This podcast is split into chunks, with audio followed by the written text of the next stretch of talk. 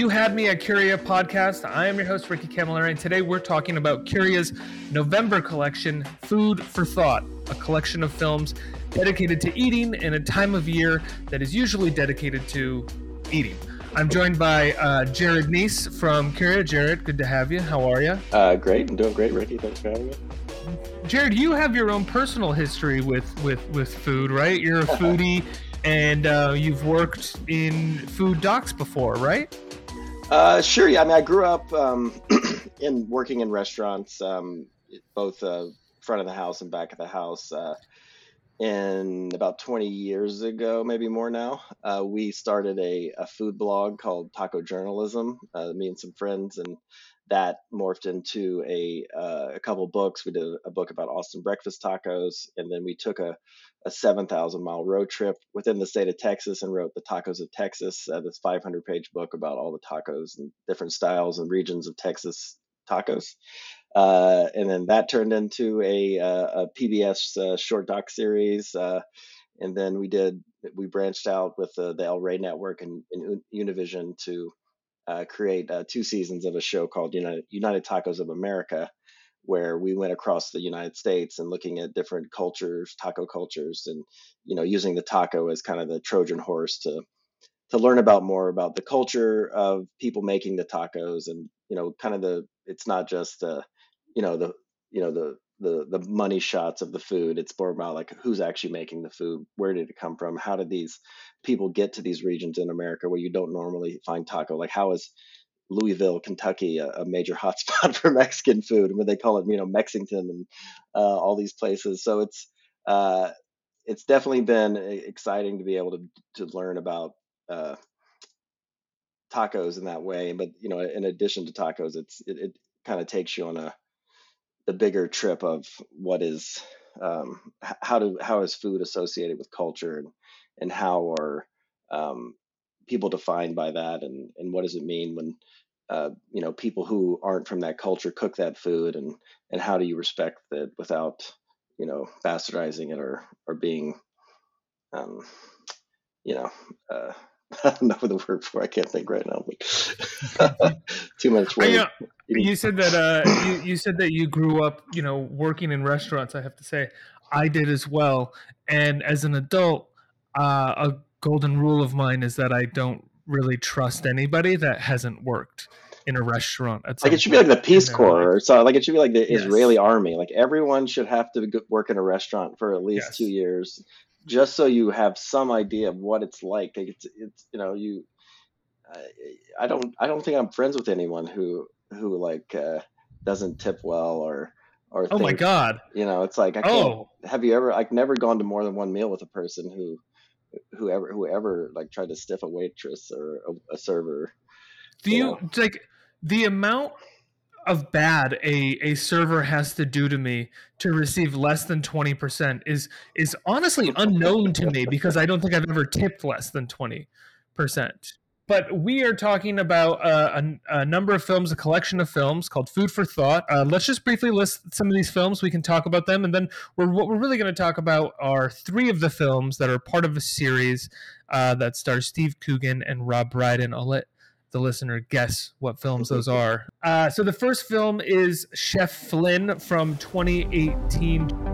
I hated having to be at school eight hours a day. I would just be drawing dishes, not really focused on what I was doing there. I asked my mom, can I be homeschooled? Welcome to my bedroom slash workspace. My sous vide supreme, juicer, and my math book, which should go away. It was mostly friends in the beginning. Welcome to Eureka. Friends of friends, and then friends of friends of friends. It just kept growing. This is a deconstructed Caesar salad. On top is a Parmesan jelly. Jarod, why don't you tell me a little bit about what Chef Flynn is? Uh, chef Flynn is a documentary about a young chef. Uh, his name's Flynn.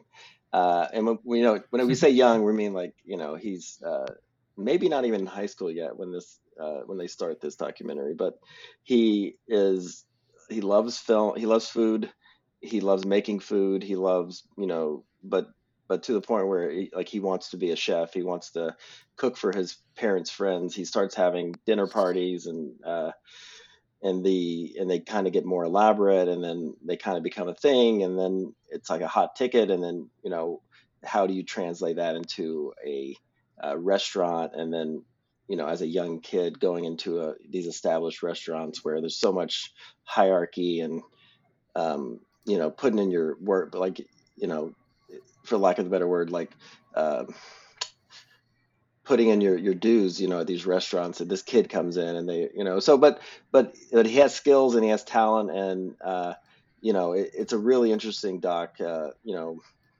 just about the restaurant industry and uh, you know growing up in it and you know being a part of it.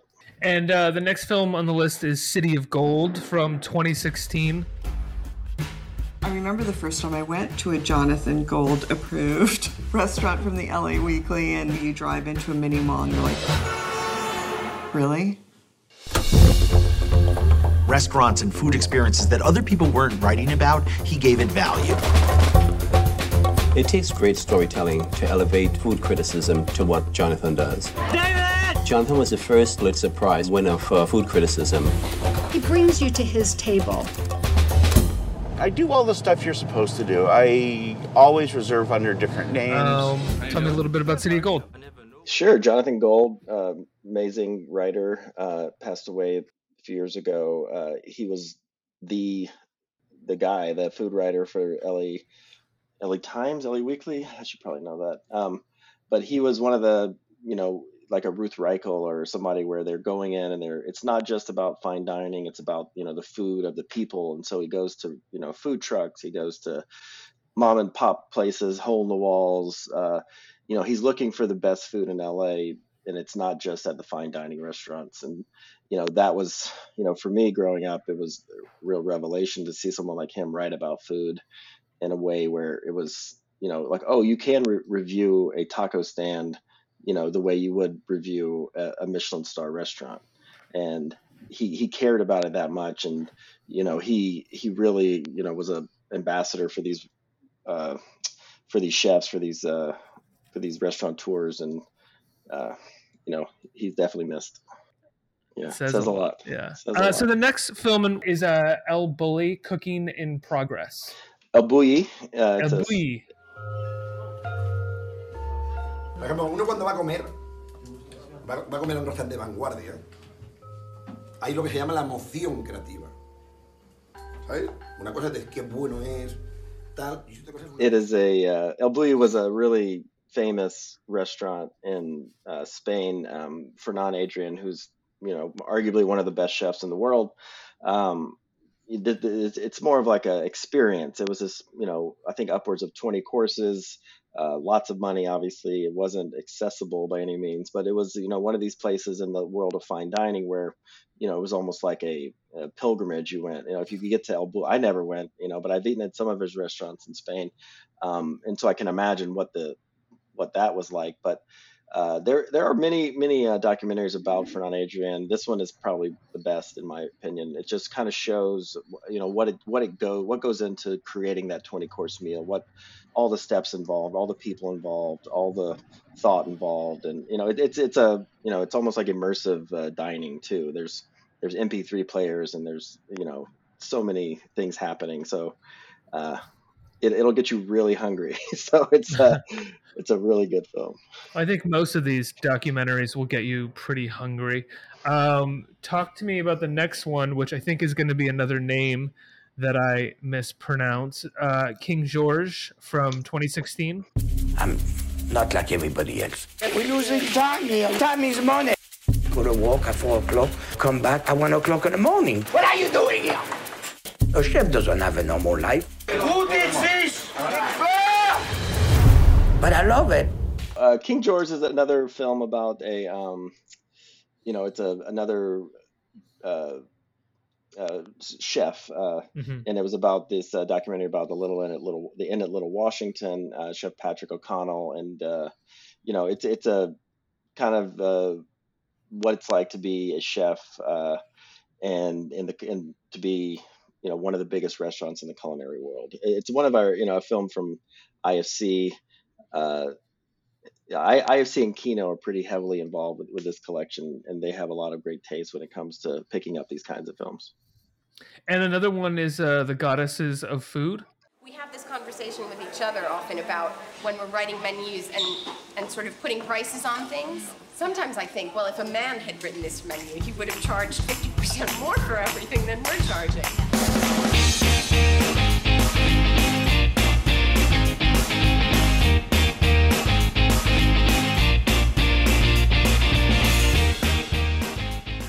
Journalist kind of goes and investigates uh, like what holds female chefs back and you know what can be done to you know make them more uh, you know more prominent more uh, you know e- equal footing in, in the in the in the food, fine dining world in particular And we have The Search for General Tso from 2015 and Steak Revolution and Sushi The Global Catch. For some reason, I am combining the three of those into one. Conversation. well they're all looking at, at different you know they're looking at food and they're looking at you know the evolution um, of the food from uh, you know how it was eating how, how it is eaten uh, how it's farmed how it's raised uh, you know the Se- search for General Tso is um, um, really great doc- really great documentarian who did uh, ian cheney who did films like the city dark and, and king corn uh, which looked at corn syrup. And so he, he's had this history of, of looking at films about uh, looking at food through the lens of, uh, you know, kind of an investigative journalism lens. And, and I think this really, this is about kind of Chinese food in America, uh, Chinese American food in particular. And, and, uh, you know, it's not just the one dish. It's more about kind of bigger. The steak revolution is just kind of the, the meat that we eat and, and how it, how it gets to our plate. Uh, sushi is kind of the same thing when it comes to fish and overfishing and um, and how big you know the sushi boom has happened in the in the in the in the I don't know the past you know decade or so. So we've got uh, chicken, steak, and fish. Yeah, there. the, so it's a uh, surf and turf Yeah, there, exactly. there. exactly. And now uh, I think to the uh, all the movies are great, but the creme de la creme of this section, which is uh, Michael Winterbottom's uh, films based off the TV shows or kind of the TV shows cut into the films, uh, starring Steve Coogan and Rob Brydon. The Trip, The Trip to Italy, and The Trip to Spain, 2011, 2014, and 2017. Hey, Rob, Steve, Oh, hiya. How are you? are you free to go away? Where? Um, it's a job. It's kind of a tour. Really good restaurants. Why me? Uh, Misha can't come, and I don't want to go alone. I've uh, asked other people, but they're all too busy. So, you know, do you want to come? Should be two rooms under the name Coogan. We only have one double room. What do you think's going to happen? You might touch my bottom. Were you an altar boy? What do you got? Plenty of heat in my scallops. Heat, Chino. I've not heard your Michael Caine, but I assume it would be something along the lines of, My name's Michael Caine. You were so wrong. Michael Caine used to talk like this. It's not quite nasal enough the way you're doing it. When it gets loudly, it gets very loud indeed. And you don't do the broken voice, but it gets very emotional. Cheers. Taste of a childhood garden. Was there a lot of alcohol in your garden as a child? I'm sorry, Rob. They always say something like, gentlemen to bed, before we leave at first light. No, they never leave at 9.30. gentlemen to bed, before we leave at 9.30. Ish. Ish. Don't you find it exhausting running around chasing I girls? around- I don't chase them. Oh, dear me. But don't you find all that exhausting at your age? Everything's exhausting past 40. Where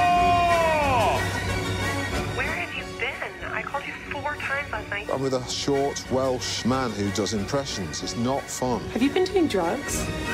Sex between two people is a wonderful thing. Between three, it's terrific. Pithy, vaguely amusing, a cry for help. If you were to allow your child to have an illness, you could win Oscar Best Actor. That's disgusting. Not What- a- not a- What not- kind of illness? I want a room with a view. I want to see a tree. I'd like a vodka martini, shaken, not stirred. She was only 16 years old. I directed the whole movie. Oh! How's the trip been? I can honestly say it's one of the most enjoyable periods of my life. I love these films, and prior to recording this, uh, I had never seen them, and I watched all three of them Oh, just before we recorded. I had never seen them. I'd always meant to, and they are so lovely. and fun and everything about them feels perfect in a way it knows exact they know exactly when to insert these sort of Mhm. dram- dramatic hybrid elements so that there's just a little more bubbling underneath the surface of the movie than just these two guys hanging out yet at the same time just these two guys hanging out is quite fun and enjoyable uh, to watch what is what is your relationship to to to these movies Jarod? I mean, my relationship is just a fan as as you are now. Um, you know, I've been a fan of, of Michael Winterbottom. Uh, you know, maybe before 24 Hour Party People, but definitely you know 24 Hour Party People and you know uh, Wonderland and, and films like that. Uh, so I think it, it says a lot that he is the director of this, which is normally you know he's normally a uh, a narrative director uh, Mhm. and you know the fact that he directed all of them so they have that continuity they have that kind of like you know that one vision as far as it goes. And it, and it has to be all three of them too you know rob and steve and michael. Um, you know i love film. I love food. I love travel. I love europe. So th- there's a lot of things you know that is just it's, it's a easy it's an easy sell for me. Um, and you know, even if it was just that, it would be great, but it's so much more than that. It's more about, you know, they get really deep sometimes and talking about life and, you know, uh, you know, existence and, you know, what it's like to be, uh, you know, an aging, uh, what it's like to grow old, what it's like to uh, have relationships and how do you maintain those relationships. And, uh, but then obviously there's a lot of just funny, you know, the the impersonations are, are obviously the highlight. The uh, you know th- just them you know goofing along and and, like you know giving each other uh, I guess shit for the lack of a better word. It's, uh, I really uh, love. I really love, and we're not even really talking about the food elements of the movie. No, but I, and I, but I it's think that's kind of the of a part point. of the movie. yeah, it's not. Uh, you know, we were we were saying before that, like, or last week on on last week's podcast, we were saying that they eat this incredible food and drink this incredible wine, and you see it kind of being prepared, but these guys never really talk about the food at all. They don't even really ask what it is. It just gets put in front of them, and they eat it, and they're ostensibly there to write about the food, but you never hear of anything that they write. But what I really like is this this depiction of and I know it's hybrid, and I'm sure in some ways it's very close to their personalities, but um, emphasize like you know dramatic points emphasized.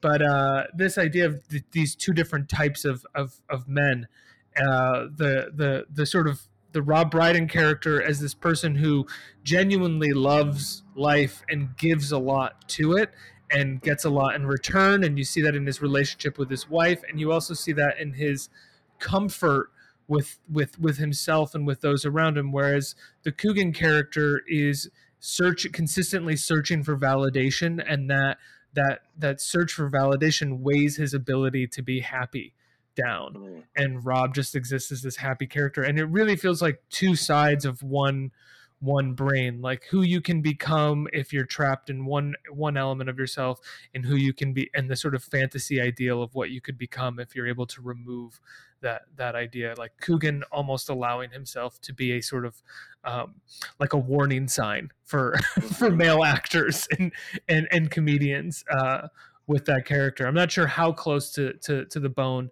that is for him, but it, seems like it, it's it's probably a lot of his own personal fears about himself.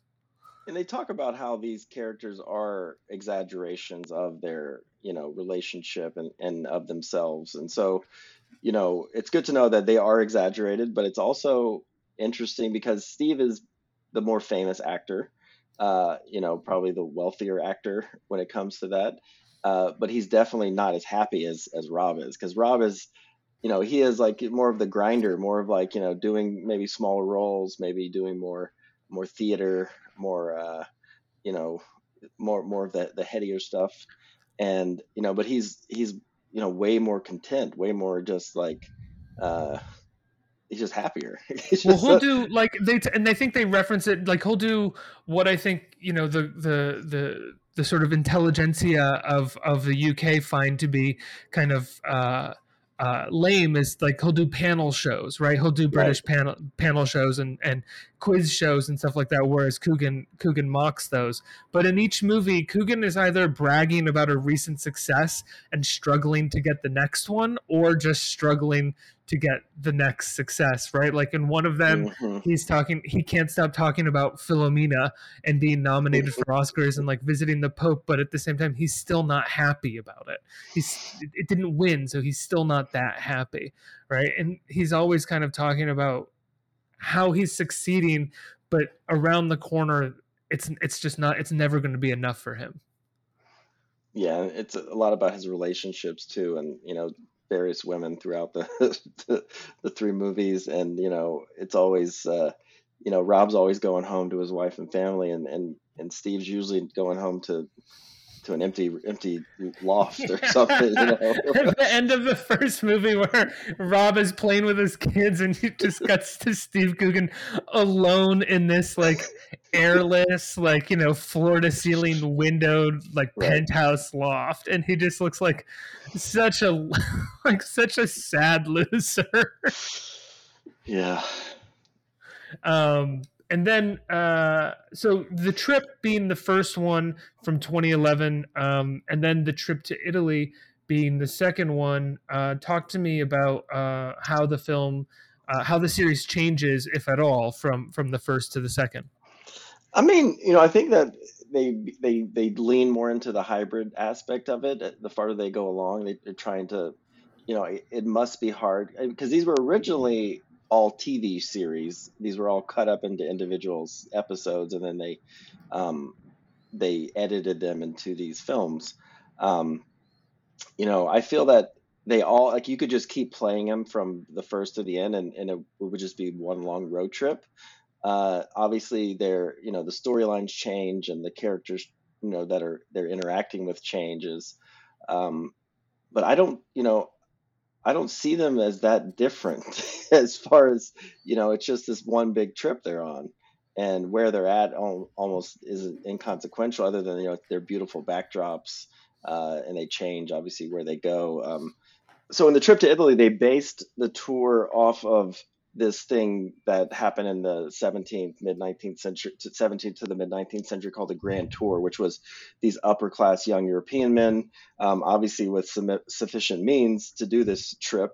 Uh, you know they would take this trip from usually from europe down to italy and they would you know eat and learn and uh, you know read poetry and learn about art.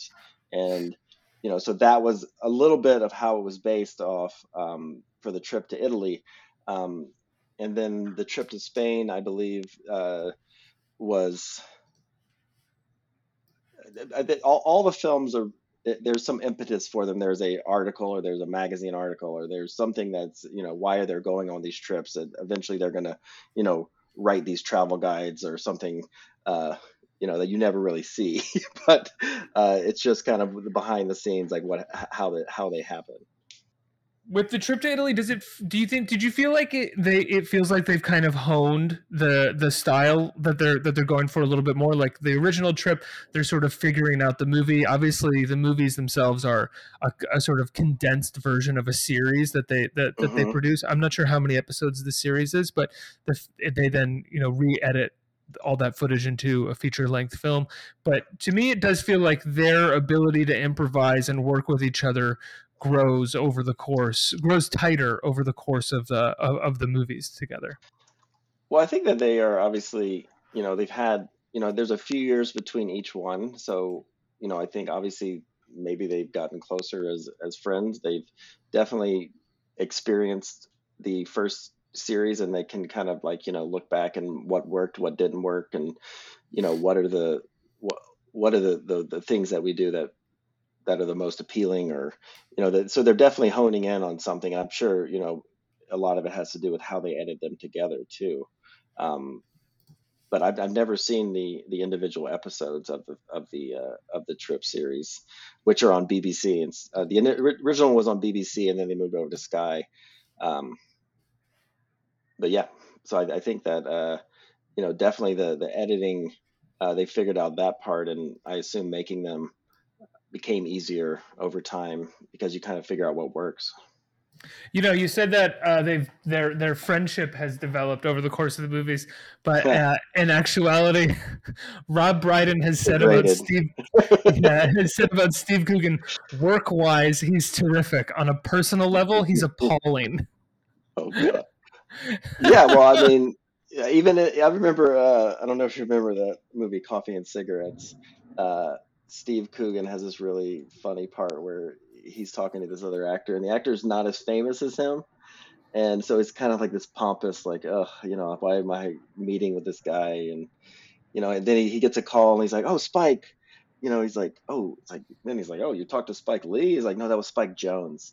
And then and then you see like like him just like his eyes light up, and he's like, oh, this guy knows Spike Jonze. I could get in, I could know Spike, you know. And then there was finally like just like the other actor was like, no, I'm out of here, you know, like you're obviously. Uh, so there's definitely that like he has that vibe uh, in a lot of his uh, work. and I think he he he also kind of plays up that vibe in the in in the in his parts too like not just in uh coffee and cigarettes but in in in the trip it, like we were saying before his entire character is his his validate his his value to himself is based off of his his career and his Yep. his success it's why his relationships have kind of failed uh he doesn't have the greatest relationship with his like he clearly loves his son in the films but he's kind of absent at the same time. And every film kind of wraps up with Rob having a good life and Steve having a fucked life.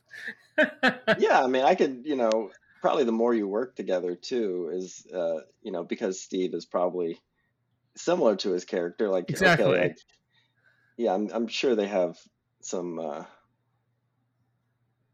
they've the more you work with someone like that, the more you're probably not going to want to spend too much time outside of that with them.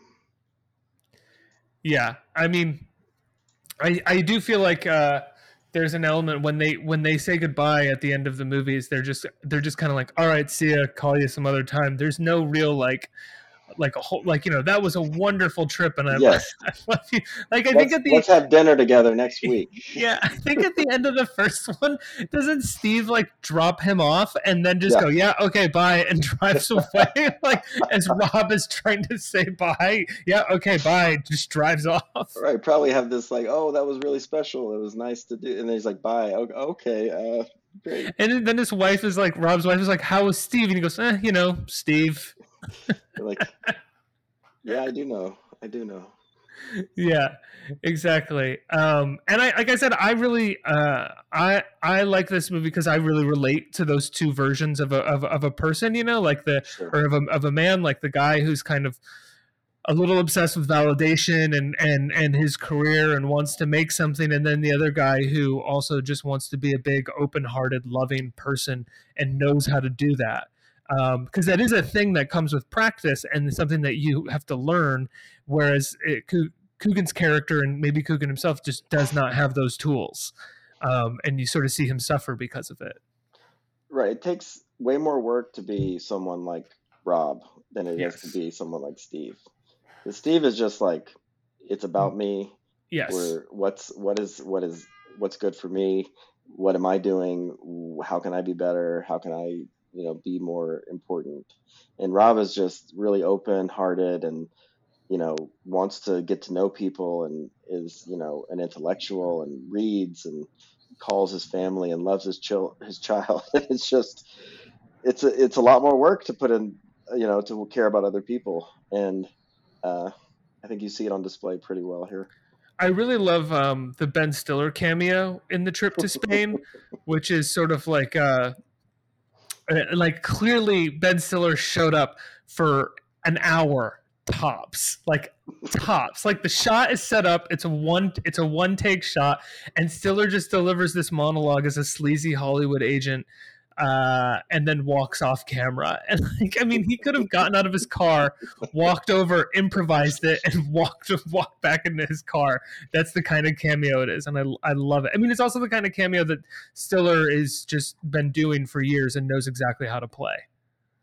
Yeah, no, there's a, there's a lot of good moments like that. Um, obviously not with you know super famous people like Ben Stiller, but um, the impersonations are so Yes. funny and they're such like you know, just them going back and forth and the way they, you know, devolve into other, you know, it's just, uh, you know, you just, it's fun to be a fly on the wall with these two really amazing, you know, actors, you know, really, you know, showing their chops.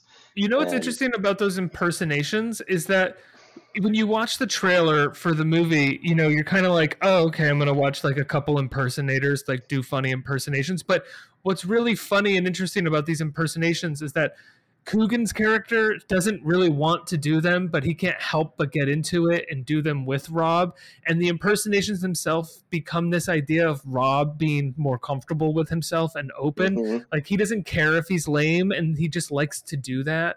And Coogan, it's like a way of pulling Coogan out of himself is getting to do these impersonations. Like when I was watching the trailer before I started watching the movie, my my girlfriend was like, I don't really want to watch these. It just she'd never seen them, and she's like, I don't really want to watch these. I don't I don't want to watch these like old old guys do Pacino impersonations. It looks really annoying. Right. And then she started watching it and she started loving the impersonations and laughing.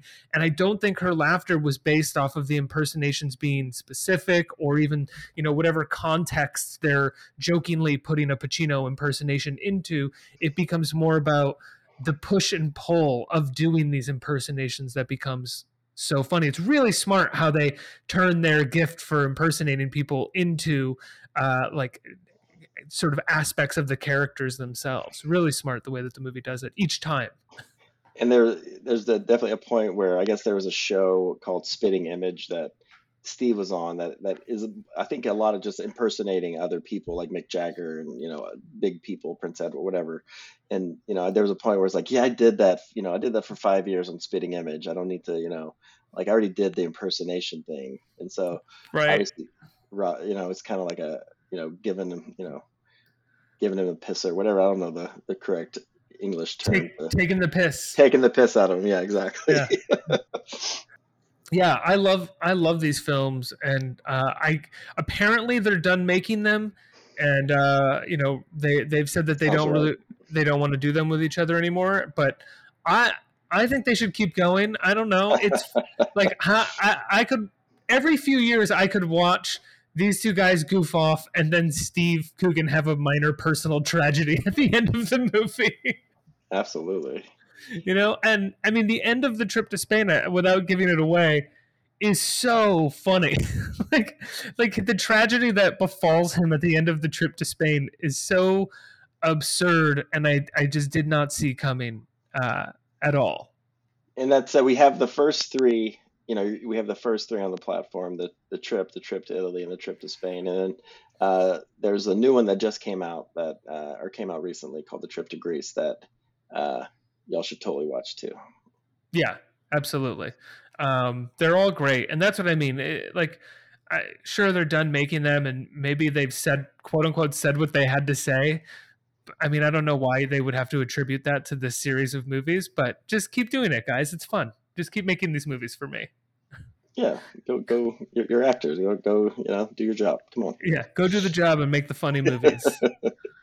Entertain me, monkeys. Come on. Oh my god. Um, well, Jarod, uh, thank you so much. I'm glad that we got to talk about these uh, films from the Food for Thought collection. And again, I'm really glad that I got to watch these trip movies. There's something I've been meaning to jump into for a long time. And, you know, this podcast and the, the Curio platform really gave me the chance to do that. Just like every month, there's always something new that I get to I get to pull out and watch and, and uh, something that I've seen before that I love as well.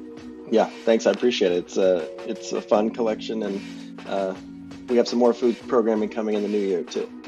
All right, great. Well, thanks, Jarod. Thanks a lot, Ricky.